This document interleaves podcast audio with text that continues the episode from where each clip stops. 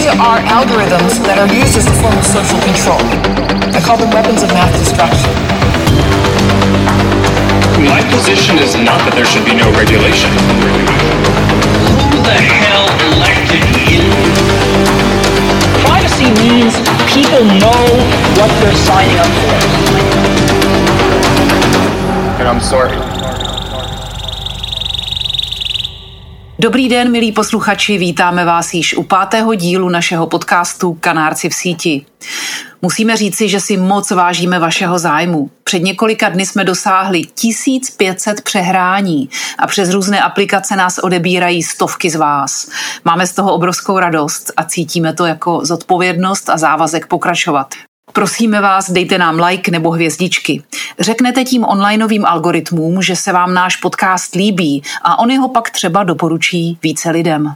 Tento díl natáčíme v neděli 13. prosince 2020 a hlavním tématem budou události minulého týdne, který se nesl ve znamení přicházejících regulací online platform. Americký úřad pro hospodářskou soutěž a přes 40 amerických států chce rozdělit Facebook. Evropská unie chystá pravidla pro moderování obsahu na sociálních sítích. Ze studia vás vítá publicistka a autorka knih o informační válce Saša Alvarová a expert na algoritmy sociálních sítí Josef Holý.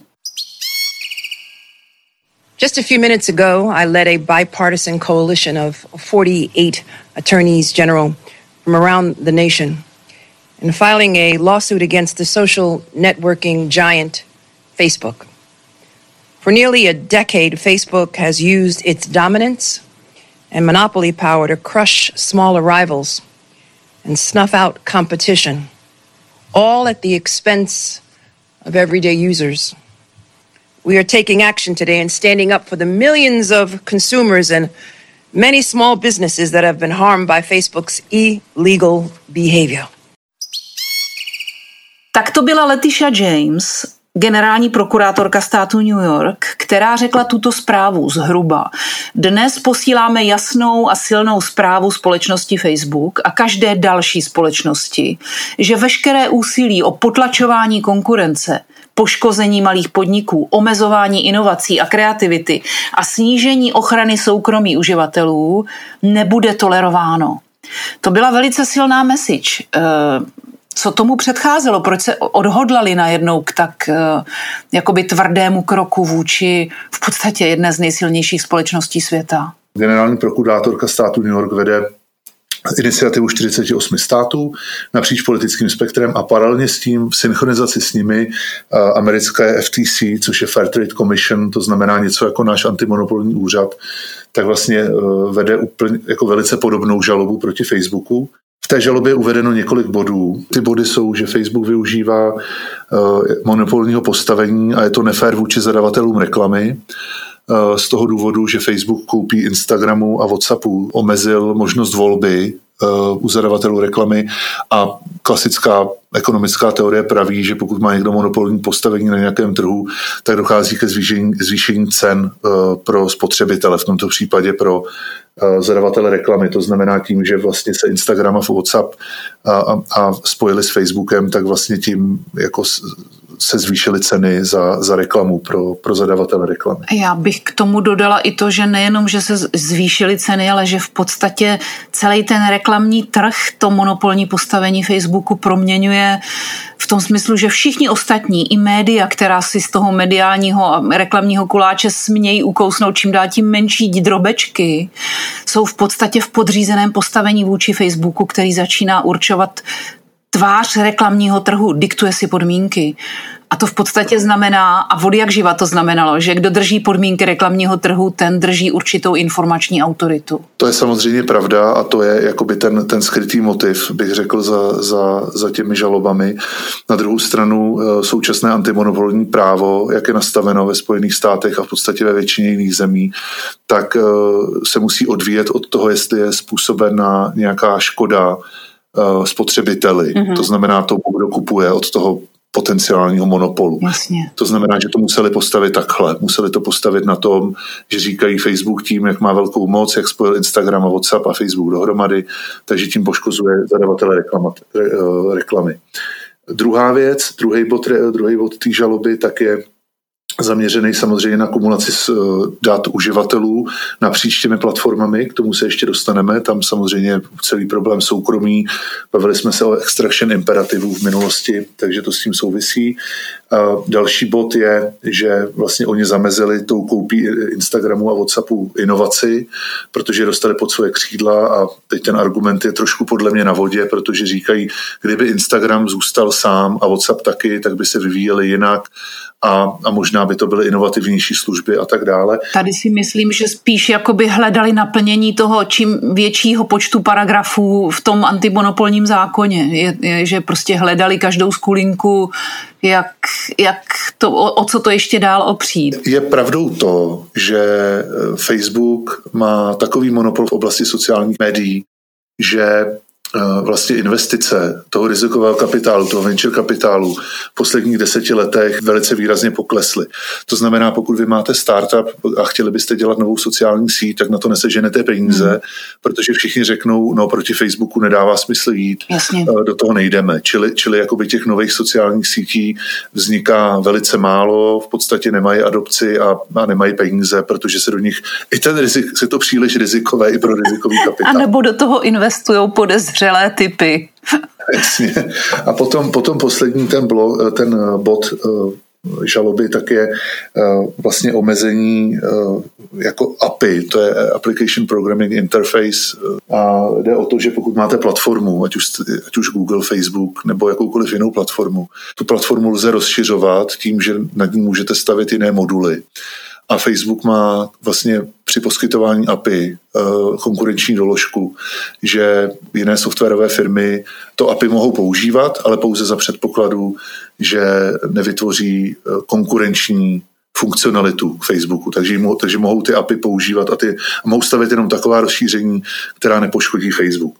Čili ta žaloba má tady ty čtyři, čtyři body. Jo, je to nefér vůči zadavatelům reklamy, kumulace soukromých dat, poškození vůbec celého inovačního ekosystému a potom uh, omezení API a, a ostatních firm, které by mohly z Facebook, na Facebooku něco stavět. Já si myslím, že se stojí za to podívat do historie, protože jako možná ne všichni vědí, že Instagram a WhatsApp je Facebook. No to málo kdo ví, když řeknete někomu, že nechcete být na Facebooku, tak zpravidla lidi říkají, tak pojď na Instagram nebo pojď na WhatsApp. Vůbec nevědí, že jste furt ve stejném baráku, že to je praště jako hoď. A v posledních letech nastal odliv teenagerů z Facebooku, který byl nudný a pro jejich rodiče na Instagram.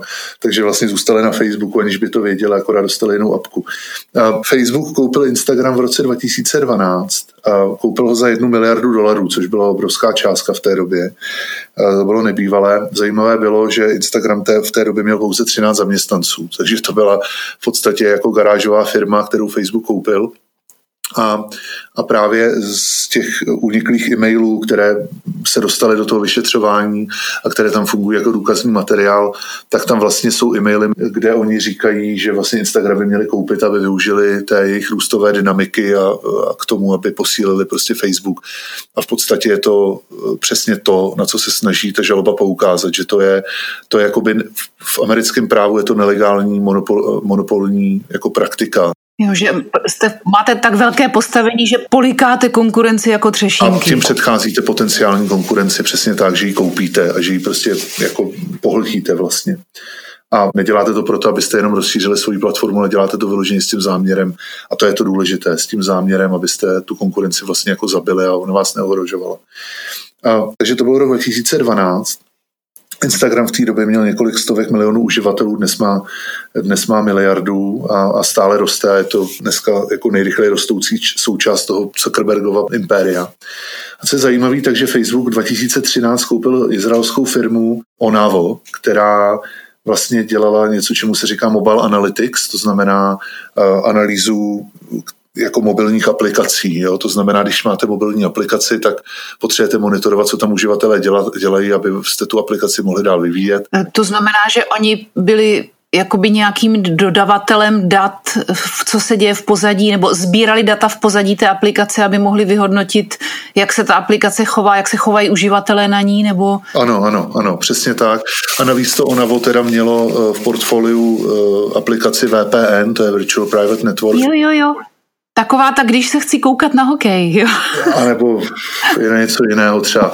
Tak, tak, tak vlastně VPN, že jo, všechny korporáty to mají na, na telefonech a na počítačích svých zaměstnanců, slouží to k bezpečnému, zabezpečenému přístupu na internet, tak Onavo prostě dávalo mobilní VPNky lidem do, do telefonů a díky tomu, že potom přes tu aplikaci teče, tečou veškerá data ven a dovnitř do vašeho telefonu, zajímavý tak tím potom máte vlastně jako obraz o tom, jako co lidi používají. Nemáte přímo přístup k těm datům, ty data jsou zakódována, to, jako, to by bylo nebezpečné, ale máte aspoň přístup k tomu a víte, jakou aplikaci ty lidé používají. A Facebook z toho dostal velice zajímavé informace o tom, že lidé začínají více a více používat WhatsApp pro posílání zpráv. A na to konto v roce 2014 eh, koupil WhatsApp za neuvěřitelných 20 miliard dolarů a WhatsApp tenkrát byl o něco větší než Instagram, ale taky tam neměli stovky lidí, bylo jich několik desítek, takže vlastně jeden zaměstnanec tenkrát stál jako 500 milionů nebo kolik. Ale uh, hlavně oni koupili teda 500 milionů uživatelů a dneska má WhatsApp přes 2 miliardy, takže Facebook WhatsAppu pomohl od roku 2014. Yeah. Ale tam je krásně vidět ta, vlastně to, že, ten, že ta žaloba jako se zakládá na, jako na, že je opřená o poměrně jako silné důkazy. Mě k tomu napadly dvě věci, které s tím úplně přímo nesouvisí, ale myslím, že jako zajímavé perličky na okraji. První z nich je, že to, že Instagram tak rychle roste, je pro mě krásný důkaz toho, jak současná generace začíná mít naprosto resetovaný kognitivní aparát který přechází zpátky na tu vizuální formu komunikace, kterou jsme měli, že začínáme být znova aliterární civilizace, že už v podstatě upřednostňujeme videa a obrázky a že písmo začíná být v pěkným úpadku s proměnutím. Ano. A druhá věc, která mě k tomu napadla, ten WhatsApp byl vlastně majoritním nástrojem Bolsonárova vítězství v Brazílii. Eh, vím, že jsem četla nějaký články, kde analytici říkali, že nebejt WhatsAppu, tak by vlastně Bolsonaro nikdy neměl v Brazílii takovou šanci, že vlastně to tež, co udělal Facebook v, ve Velké Británii při Brexitu a v, ve Spojených státech v roce 2016, takže to tež zopakoval WhatsApp pro Bolsonára v Brazílii. Když se vrátíme k té, k té žalobě, která je nesmírně důležitá, protože konečně jako se něco děje, konečně jako stát, který je rozkládaný těma algoritmama sociálních sítí, tak konečně se s těma sociálníma sítěma snaží něco dělat a aspoň jde po té linii toho, toho monopolu nebo antimonopolního řízení. Zaplať pán. Tak samozřejmě ta dominance jako Facebooku je šílená. Jo. My jsme se bavili o tom, že jako Mark Zuckerberg je jeden z největších imperátorů všech dob. Teď si to vemete, tak Facebook, jenom ty čísla, tak 2,7 miliardy měsíčních uživatelů, uživatelů měsíčně, takzvaný monthly active users, takže 2,7 miliardy Facebook, Instagram 1 miliarda a WhatsApp 2 miliardy. Ono se to samozřejmě prolíná, takže ono to není 5,5 miliardy, ale budou to třeba 3. Nikdo to pořádně neví, to ví jenom Facebook, ale vemte si, že to Imperium prostě jako měsíčně jako má nějakým způsobem eh, dosah na řádově jako 3 miliardy lidí třeba, nebo 3,5, možná 4. No to je v podstatě největší stát na planetě, jako superstát. Stát, který ale samozřejmě není stát, protože jakoby nemá ústavu, respektive má ústavu, ústava je prostě algoritmus, který distribuje reklamu a snaží se nás co nejvíc udržet uh, u nich na té aplikaci a, a, a tak dále a tak dále, o tom jsme se bavili. Čili, čili je to dobře, že se s tím něco snaží dělat. Na druhou stranu, podle mého názoru, je to jako pozdě, tam je, tam je zajímavá, já nejsem právník, ale tam je zajímavý ten moment té právní retroaktivity, kdy kdy, kdy vlastně ten monopolní úřad ty fúze schválil, tu, tu, tu koupit mm. Instagramu, Whatsappu. Před osmi lety Instagram, před šesti lety Whatsapp a teď přijdu a řeknu, no tak momentu, no to nebylo legální, my to chceme rozdělit. Víte co, ale to je přesná ilustrace toho, jak ti zákonodárci jak jsou strašně pozadu a ona to ani není jejich vina, protože v kombinaci s tím finančně neuvěřitelně silným impériem, kde pracují špičkový mozky naší planety, jak má pro boha pár lidí v antimonopolním právním oddělení vyhodnotit, že tyhle aplikace jednou budou příčinou pádu našich demokracií. To je, oni prostě pořád tahají za silnější konec provazu a pořád jsou o dva kroky napřed. Tam je otázka, jak se s tím samozřejmě právníci vypořádají ale ono to zase může jako destabilizovat to právní nebo ekonomický prostředí, jo, kdy, kdy si představte investora nebo firmu, která koupí jinou firmu a teď si nemůže být jistá po dobu několik let, že že prostě jako náhodou nepřijde regulátor a neřekne jim, aby to rozdělili. Jo. Jo, čili, čili je to tam jako, je, bohužel je to pozdě, asi takhle bych to jako Je to pozdě. A, a, bou, a bohužel teda tím, jak je to pozdě, tak eh, Facebook, ono to vyšetřování, tady ty žaloby jsou výsledek nějakého vyšetřování, který trvalo 18 měsíců, rok a půl. V létě byly slyšení před senátními výbory a Facebook tušil, eh, jako co přichází a proto začal už před několika měsíci, ne skoro před rokem, eh, integrovat všechny data, všechny ty aplikace na úrovni té platformy, na úrovni jakoby těch serverů a těch, těch úložišť, těch dat uživatelských, tak to všechno začal integrovat dohromady. Aby to už nešlo rozdělit? Přesně tak, aby už to nešlo rozdělit. Aby v okamžiku, kdy ten regulátor přijde, pokud by to tak dopadlo, tak aby oni řekli, jako bohužel, teď už je to jedna platforma s, jenom s různými aplikacemi nad tím, Instagram, Facebook. My už to rozdělit nemůžeme. čili, čili to je eh, jako, jako velký problém. Je to ten efekt David Goliáš a prostě ten americký stát se nyní dostává do pozice Davida, který musí najít někde v té tobolce těch pár šutrů, aby toho Goliáše zbavil toho dominantního postavení v celé té rozehrané hře. A jestliže už si američtí zákonodáci na obou stranách vyhodnotili, že Facebook poškozuje demokratický prostředí a distribuci informací, pak je jenom otázka času, kdy ten šutr najdou s prominutím. Já si myslím, že je to hodně o tom, a když se teď Facebook, čím houževnatěji se Facebook bude bránit, tím horší to pro něj bude. Ne, to už jenom věštím z křišťálový koule, ale cítím to tak, protože jestliže je Facebook dominant a jeho aplikace dominantním prostředím pro šíření covidových hoaxů a na konci téhle dlouhé katastrofy bude 400 tisíc mrtvých na COVID-19 ve Spojených státech, tak to prostě nemůže zůstat tak, že Facebook všechno vyhraje, pošle právníky, oni, e, američtí zákonodárci, srazí paty a řeknou, no, smůla, prohráli jsme, halt jste byli chytřejší, jede se dál. Takhle to fungovat nemůže. Uvidíme, jak to dopadne, protože eh, onlineové platformy a nejenom Facebook, ale i Google a Amazon dneska mají ve Washingtonu ty nejsilnější lobistické právníky. Mají. Oni v podstatě převzali ty lobbysty od těch tabákových a ropných firm, úplně ty nejlepší, kteří obhajovali celý leta tabákové firmy, takže vědí, jak to takzvaně spinovat, jak to postavit, jak kde koho ovlivnit a za co a tak dále. Mimochodem poradce senátora McCarthyho jistý Roy Cohn, který vlastně byl učitelem Donalda Trumpa a dlouhou dobu byl takzvaným fixerem, to znamená právníkem pro všechno, který je schopen vyřešit jakoukoliv potíž před soudem nebo ve společnosti, tak tento Roy Cohn měl takovou větu, používal větu, která je dodnes citována a říkal don't, don't tell me the law, tell me who the judge is. Neříkejte mi, eh, jak zní paragraf zákona, řekněte mi, jak se jmenuje soudce. Tohle to prostředí právní a lobistický, kde každý znal každýho a každý věděl, za kým jít a kolik co stojí a kam, jak sto, kam stojí vstupenka, jak, kolik stojí vstupenka do eh, jednotlivé společenské úrovně, abych dostal tu message tam, kam potřebuju. Tohle prostředí se právě disruptivním způsobem hroutí, právě kvůli tomu, co, jsme, co má ta Amerika za sebou čtyři roky. Čili já si myslím, že to teď bude extrémně těžký, ale o tom, že Facebook má ty nejlepší lobbysty a že používá metody, které jsou skoro na hraně zákona, o tom myslím žádná. To jsme viděli i v minulosti, kdy eh, vlastně proběhl nějaký menší skandál, kdy Sheryl Sandbergová eh, a šéf PR Facebooku najali vojenskou firmu pro takzvané Black Ops, černé operace na to, aby diskreditovali diskreditovali svoje politické obchodní konkurenty a protivníky. Čili musíme si být vědomi, že jako Facebook není jenom distributor informací. Facebook je skutečně impérium, který je schopný se bránit velice tvrdou silou a neměli bychom ho podceňovat. Ano, je to, je to v podstatě nezregulovaný americký korporát, který se vším, co k tomu patří. Já si sám osobně nejsem jistý, jestli to, kdyby se podařilo Facebook rozdělit zpátky na Instagram a WhatsApp a Facebook, tak jestli to něčemu pomůže. Jo, protože ty toxické algoritmy nezmizejí, ty tam budou dál, mm. akorát nebudete mít jeden Facebook, je, je, jako jednu tu platformu budete mít tři, ale v podstatě ten problém jako bude ten mm. týž. Jo.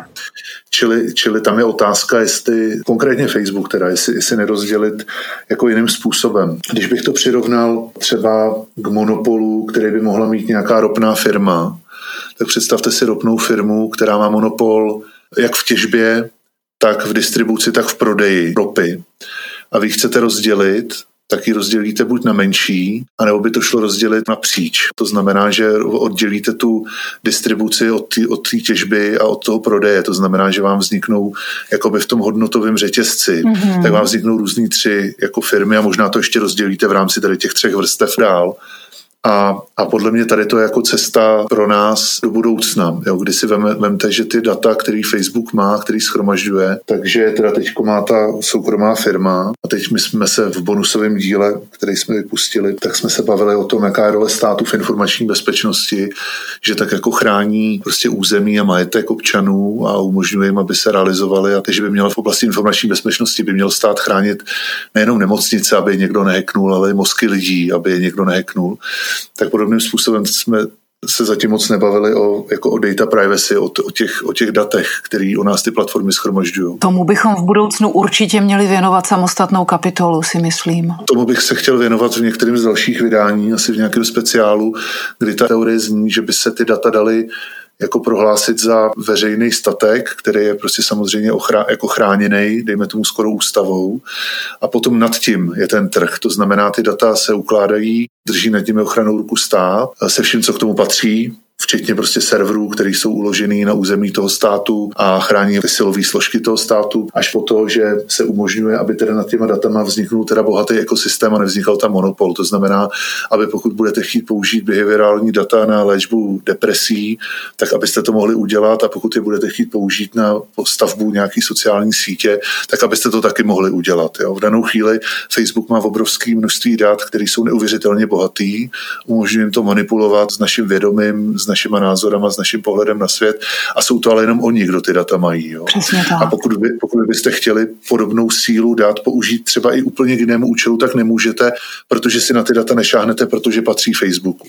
Bohužel to není součást jako toho diskurzu. V danou chvíli se to odehrává ten boj s Facebookem na úrovni toho antimonopolního, hmm. uh, antimonopolního zákona.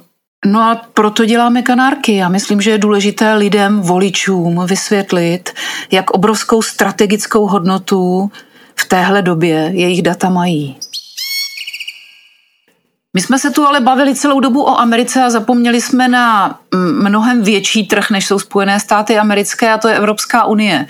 Eh, Evropská unie znamená vlastně pro Facebook mnohem zajímavější obchodní entitu, protože má 500 milionů lidí a Facebook je zde v mírné nevýhodě, řekla bych, protože zatímco do té legislativy Spojených států stihl jako americká firma prorůstat posledních, já nevím, 10-12 let organicky pomalu a nevratně, tak v té Evropské unii vlastně tak silnou pozici nikdy neměl a Evropská unie, Evropská komise teď chystá něco, čemu říkají Democratic Action Plan. Je to v podstatě jakýsi přípravný plán legislativních změn, které mají být udělány proto, aby to teritorium Evropské unie zůstalo chráněno před informačními útoky.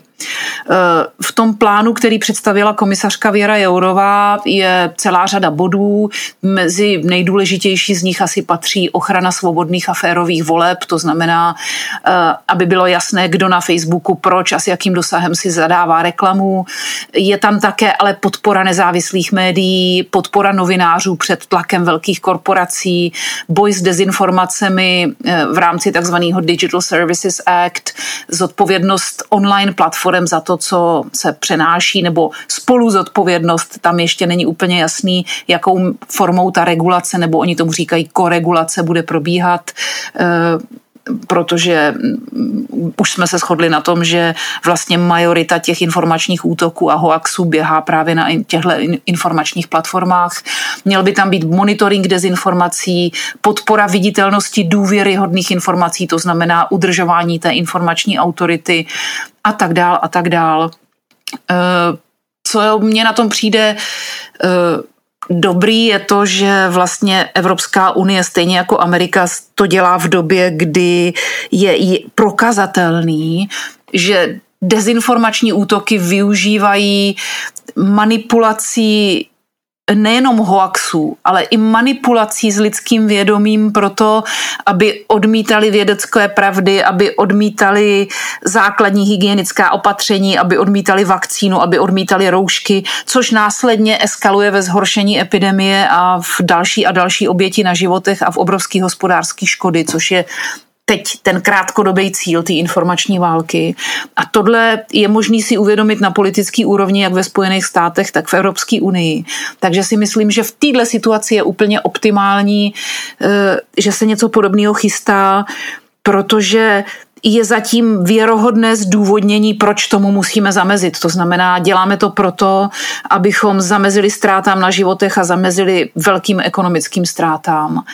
Co si myslím, že je špatně, je, že ten akční plán v podstatě má být naplněn postupně až do roku někdy 2024. To je pozdě. To je strašně pozdě. Čtyři roky jsou hrozně Za čtyři roky jsou dlouhá doba, za tu dobu už možná jako dojde k celé řadě dalších volebních, uh, volebních kampaní v Evropě, může se proměnit tvář Evropského parlamentu a uvědomí toho, s jak velkou hydrou bojujeme. To znamená, že my vlastně bojujeme s impériem, který ovládá eh, největší rozpočet na světě, eh, ovládá 3 miliardy lidí, jejich data, jejich psychologický data. A my tady dáváme k dispozici nějaký plán, který možná naplní jednu třetinu z toho, co by mělo být uděláno během čtyř let. To je strašně málo, strašně pomalu a jako všechno, co jsme doposud udělali, to nakonec skončí jako strašně nefunkční. Já doufám, že to neskončí nefunkční, ale souhlasím, že to je pomalý. Mně se, mně se jako, jak je to napsané, tak mně se to líbí. Jo. Jako monitoring dezinformací, je tam, je tam i poskytování dat pro výzkumné účely, eh, je tam snaha o nějakou lim, limitaci amplifikace těch dezinformací. To je to, prostě, o čem jsme se bavili v těch předchozích dílech, kdy jsme se dívali na dezinformace jako na epidemii, že? kdy jsme říkali, my prostě potřebujeme přístup a vidět, čemu jsou ty lidi vystaveni, potřebujeme být schopní to monitorovat, ano. aby jsme na to byli schopni reagovat. Je tam to posílení uh, nějaký viditelnosti důvěryhodných informací, které jsou ve veřejném zájmu. Jo? To, to, je, to je to důležité. Jako ten plán je velice dobře postavený, ale ten čas je tak kritický faktor, že jenom ten samotný časový faktor dokáže tuhle velice chválihodnou a zatím světově unikátní iniciativu totálně zabít. Uvidíme, jak to dopadne. Každopádně jako budeme držet, budeme, musíme sobě, sami musíme sobě. Musíme sami palce. sobě, jde o naše bezpečí, ano. Tak tohle byli kanárci v síti. Děkujeme za pozornost. Najdete nás na www.kanárci.online a nezapomeňte se přihlásit k odběru našeho podcastu na platformách Apple, Google, Spotify a nebo kdekoliv jinde, kde rádi posloucháte. A nezapomeňte nám dát like nebo hvězdičku, protože tím nás pomůžete dostat k více lidem. Hudbu nám vyprodukoval Psiek z deafmutedrecords.com a od mikrofonu se s vámi loučí Josef Holý a Saša Alvarová. Naslyšenou. Naslyšenou.